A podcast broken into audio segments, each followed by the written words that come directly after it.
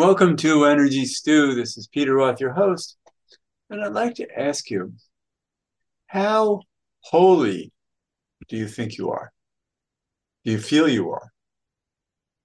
How holy are you? And what does that mean in this world? You represent that of yourself, in yourself. And it's so important to know about this, about ourselves. We are all so holy and sacred. And to help us understand that better is the author of a wonderful book that I've read and, and just and everything about him is holy. and you'll understand what I mean when we start talking together. Um, he his book is When God Calls, Say Yes. And what does that mean? And it's a physician's experience of mystical guidance. So we're speaking with a medical doctor who's uh, an amazing person. I gotten to know him, and and I'm so happy that he can be on Energy Stew. Rod Chelberg, welcome to Energy Stew. Thank you, Peter. Thank you for having me on your show. And I look forward to this interview. I've been waiting for it. Oh, good. Yeah, I'm so excited about about you uh, because we've gotten to know each other. Yes, and I I am amazed at what you went through in life to get to where you are, and how much you're living in the truth of of your own holiness and how important it is to the world and how you're, you're walking your talk. yes. so let's start where um, where you started actually um, working for many years in Maine as a as a medical doctor, um, emergency room. Uh, you were you had high positions in the hospital. Mm-hmm. Um, you, you and and let's start there and take it from there. Sure. Well, all through my life, up until about 1996, I was, I would call the physical man, get the job, get the house, get the cars, have the family. And I acquired all those things of the world. And I was sitting in church one day and I said, I'm not happy. I don't feel full. And I realized I didn't feel full spiritually. So I sat and I said to God, please reveal yourself. I was expecting thunderbolts and lightning, but nothing happened. In 2004, I went through a divorce that took everything from me. And from that divorce, I started reading uh, Course in Miracles, which is an independent self study course about learning the unreality of this world. And I started to do meditations. And during all that time, my thought was, Father, start to reveal yourself. Show me who I really am. That started happening. First is seeing auras on people, seeing colors on their hearts, red, green, and blue. And I thought, well, this is interesting. I didn't tell anybody about this because they'd think I was crazy. As I started to deal with patients, I started having mystical experiences where the divine would give me guidance on how to help somebody. So I learned from reading and, and uh, meditation that I was going from a physical man to a spiritual man. And I was becoming holy in the sense that I was starting to see the oneness of all things and starting to see all things as light and love. I was learning to tap into that energy and let it flow through me and guide me. And yet, and what, you were you were in hospital settings, dealing with people in emergency situations, and and because of that, you started to see into bodies. You started to see the story of what people's ailments were and what they needed in right. ways that nobody else could see. Correct. They sometimes would think I was crazy. but the results were there. the results were undeniable. So I have so many stories. A lady came in, I'll just give you an example. And they said she was having a panic attack and she was anxious. And I thought, okay. So I was talking to her. She was hysterical. And I said, you know, you need, need to calm down. So as I laid her down, in that instant, everything changed in the ER room into light. what I saw was that her heart was being crushed by the water sac around it.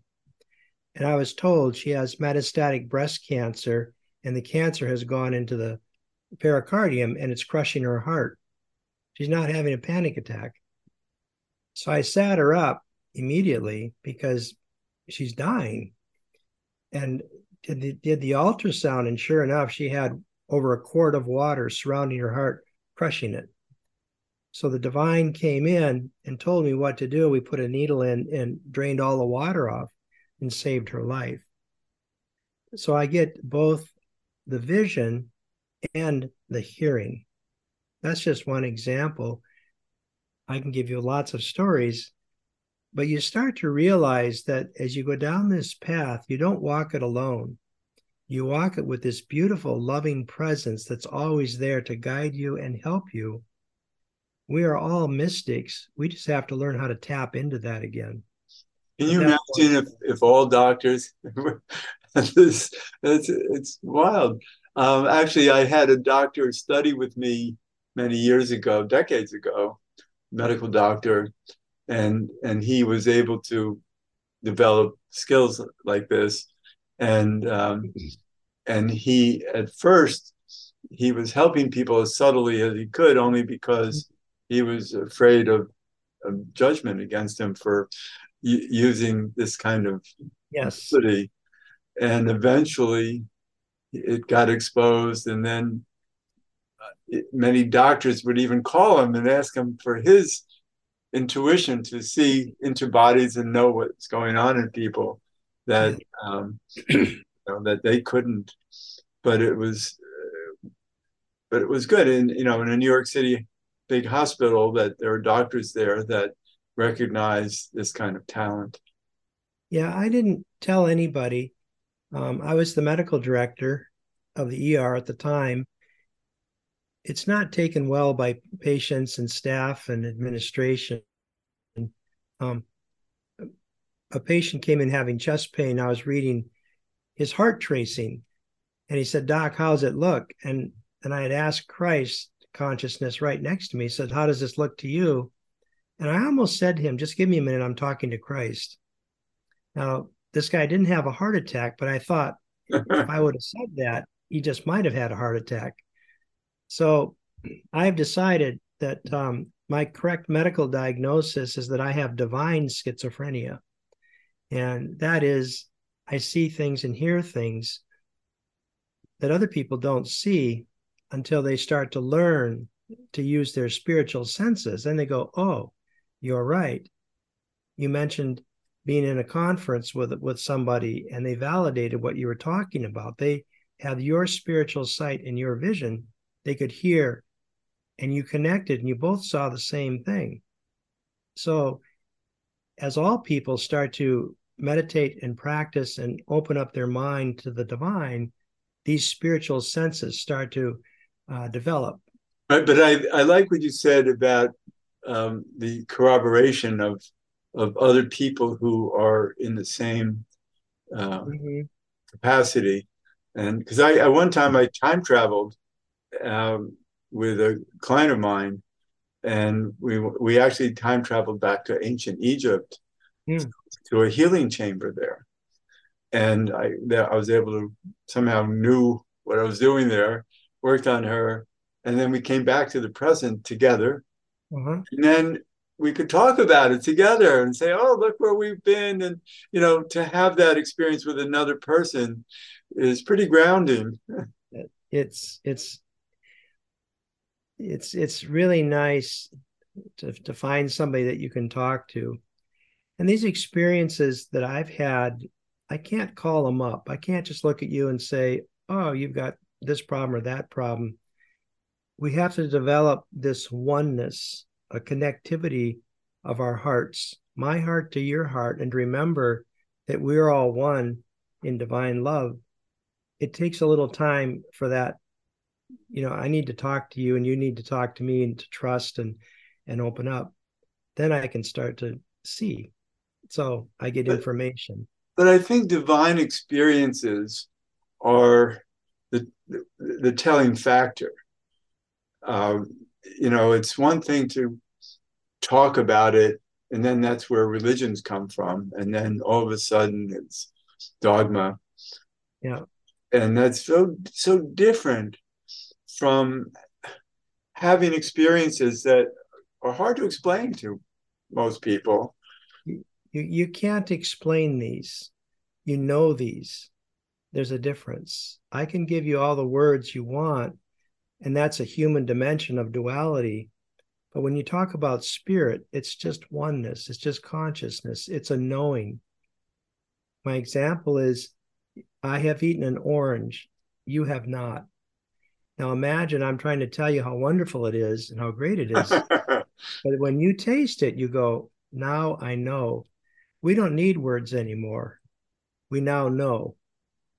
Right. So, but how do we share those kinds of experiences of of what an orange tastes like? Well, uh, you give them people oranges. In I know, words, but but we're talking about um, yes. an amazing uh, shift, you know, and you talk about it in your book of a frame shift. Correct. And so we're we have to have a direct experience to have a new framework for things. So it takes number one an open mind, a willingness to open yourself up to the to the divine, and willing to question everything that you think you see with your human eyes is not reality. You want to start to see with your spiritual eyes. Then you want to start to get really quiet, and that's that's the meditation of some sort, whatever it is because you want to create a pause so that the divine can start to talk to you. And first there's an impression, and then whatever gifts you have start to manifest. Right. So there's actually a sequence you want to go through. In the Eastern traditions, they they they teach people that this world is a dream, and your true reality is that you are divine light. And we've covered that up with a bodysuit, and we think that's who we are. And then we go outside of ourselves to church and to get a job. We get pulled further and further from our divinity. So you want to be in the world, but not of the world. In other words, I'm going to get really quiet and just meditate and just become light again.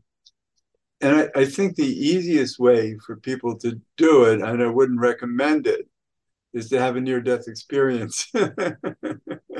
Because so many of those people get that opportunity and then come back and want to tell everybody about it and people go you must be nuts. Yeah. Um, i had a near death experience in second grade and i had allergic reaction to a medicine stopped breathing and i went through that whole scenario of darkness the fear of death i know i'm suffocating and i floated up and out and i was pulled into the into the, i saw the white light but I was resuscitated halfway through and, and brought back. In my meditations, however, I have had the same experience in deep meditation of being one with the divine and feeling that tremendous energy and love and peace.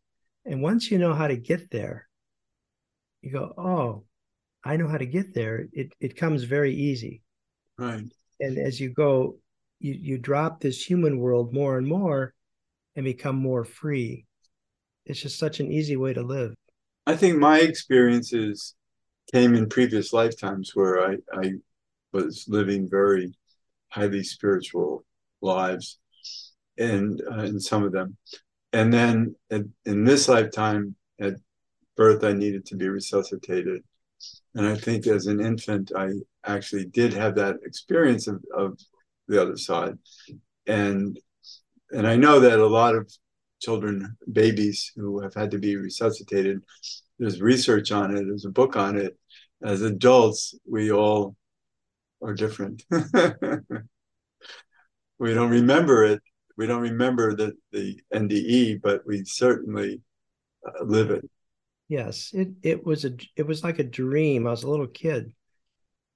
What I find is that with that experience, at least for me, it was like seeds of of the divine were planted, gifts were given to me that I could manifest later in life and tap into, which would help me to help other people and save their lives. So, well, see, uh, what I love about this is that you're in your capacity uh, in the early days uh, when you were actually working full time as a doctor um, in in hospital in the hospital, you were already bringing such capacity to your work that that you could see it how powerful it is in helping others and we don't all have vehicles to help people using these gifts uh, as you had because um, so much of the time we can only really talk about it yeah and, and you had a chance to save people's lives with it. Correct. It's you start to learn that there's more to the life that your human senses show you. And there's wonderment and excitement. That divine presence, as you start to invite it in, it comes through you. It's like a divine light coming through the top of your head and goes out of your heart and it fills the room. And, and I've seen many people that have this gift, and I have that, and that light goes out, and everybody feels this tremendous peace. And the patients usually survive, and they're going, "How did that happen?" They they were minutes of from death, and now they're alive. So that loving presence is always there. We just have to learn to tap into it. Right. I remember doing a healing circle years ago for a woman who was on her deathbed, and I was with about 20 people uh, far away from her, uh, many miles, and and we all knew her and cared about her, and and and so we, in this healing circle, we evoked, you know, light and love and healing Mm-hmm. And she was expected to die in, in hours. And as soon as the healing circle was over, she said, Oh, I think I'm better now, and got up and walked out, and she was fine. yes. When patients do that, it makes me look bad. tell the family they're not going to make it. They're they're critical and so let's just stop and just pray for a little bit and just be at peace. And they get up. I'm like, okay. they look at me, and this one man had a heart attack and um, intubated him with a ventilator and put him on life support meds. And the family came in from California and all over the place, and he was white. I mean, he was hanging on by a thread. And I said, let's just do a, a prayer and hold hands and just surround him in love and light. And they said, okay. So I extubated him, pulled the tubes off. He didn't die. He started breathing. Wow. He started pinking up. and they got mad at me the family got mad at me. And we came all this way, and now he's living all this way exactly. and they said, and he's you said he was going to die, and he didn't die. And what saved me, they were really mad. He lived, and he walked out of that hospital. But the family was in the lunchroom, and they heard the paramedics talking about them. And the paramedics were saying that man was dead. I don't see how he's alive, but he was dead. He should have died. That Chelberg is amazing. And then they uh-huh. went, oh, he really was that bad. So sometimes it backfires. that's well, it's amazing to see that uh, paradox. It's okay. I just smile. I just, you know, it's okay. Yeah, well, it, when you learn to live in spirit with spirit, you realize that it's a life that most people haven't connected with yet. Correct. Don't know the language of it. And and the more you might talk about it with people who don't know about you, don't know of you you know what you're doing and all of that, they look at you and they go, "Oh, you're just some religious guy who's full of it, full of religion." Yeah. And, and, you know, because you talk about Christ consciousness and Christ being with you, and they go, "Oh yeah, you're you're a Christian guy and you're into Jesus and all that kind," you know, and it's like you could say that, but you have a different language about it. It's not the same language as the dogma of Christianity. It's it's, it's it, you're taking it to the next level that Christ consciousness is is the, the purest love and light that you understand from your from exactly world around you. I use Christian terminology, but it's not religion, it's spirituality. And there's a difference. Chris, spirituality, it's just Christ consciousness, energy, love, God, whatever you want to call it. We're all one in this beautiful presence of love and light. That's who we truly are. We're light beings. But we covered that up with the body. Then the body says we need to build a building and put popes and all these people and have this hierarchy and crowd control. And we have to name everything. That adds to separation for all of us. So well, then thinking also the separation that my God is better than your God and my Jesus is better than your Moses or what I don't know what. Exactly. And that leads to war. And it's like, let's all surrender our thinking minds. The ego says, I think, therefore I am. And God says, I am. And you are individualized Christ consciousness, as am I, as is all the Palestinians, as is all the Israelis. I look at all of them and say, we're all one in this beautiful love. Let's stop this insanity and just remember our divine source. We are light. Right. But I, lately I've been examining levels of consciousness on this planet of people and realizing that so many people aren't at a level of consciousness consciousness to have these realizations no i my analogy is light bulbs so the majority of people are 25 watt light bulbs refrigerator lights i love that and there's the 50 watt light bulbs people that are starting to remember who they are then there's the 75 watt light bulbs. Now we're talking, you know, enlightened people. Then we're up to 100 watt light bulbs. I love that. So, and where's God? God's at 200. And you say, that's really bright, a lot of energy, and it takes practice being able to get near that kind of light. But we're all getting brighter and brighter and brighter. And it's people like you and me and other spiritual people that say, here's some light. Let me make you from 25 watt to 35. They see farther, their perception changes. Then they become 50 watt and they see more. And that sphere of light gets brighter and brighter. And all of consciousness it starts to expand into light. I, lo- I love this analogy with light bulbs, and it, it makes so much sense because of the brightness allowing us to see farther. Yeah. It's really cool. And that that that light's in your heart. And so your job is to say, I want more light in my life. So I'm going to look at what I'm thinking and stop thinking and just allow that's like taking the lampshade off the light. Automatically you get brighter. You're allowing the divine in to speak to you and help you. Your life, your life starts to get better. Everything gets better because there's more light. Yeah, and allowing the divine in is a is something that I think we can expand on perhaps in a subsequent show uh, because it's really about opening to to the presence of light and love in ways that we're conditioned not to. Right.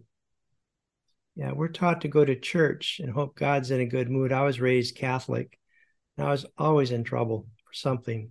And so I had to do a lot of Hail Marys and give money and pray. And that's a very humanistic God, you know, that's happy or angry. The true God is just pure love, pure light. Right. So we have to learn to change our thinking from a human concept of God. One way I help people do that is think of gravity. We don't build buildings to gravity, we just assume it's there. Gravity loves everybody the same, whether they're good or bad, right or wrong, rich or poor. It doesn't care. Right. I don't pray to gravity, help me get through this math test.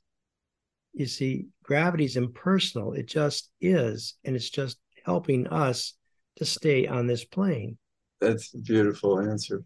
So that's a that's the true essence of God is I am that's it. Yeah.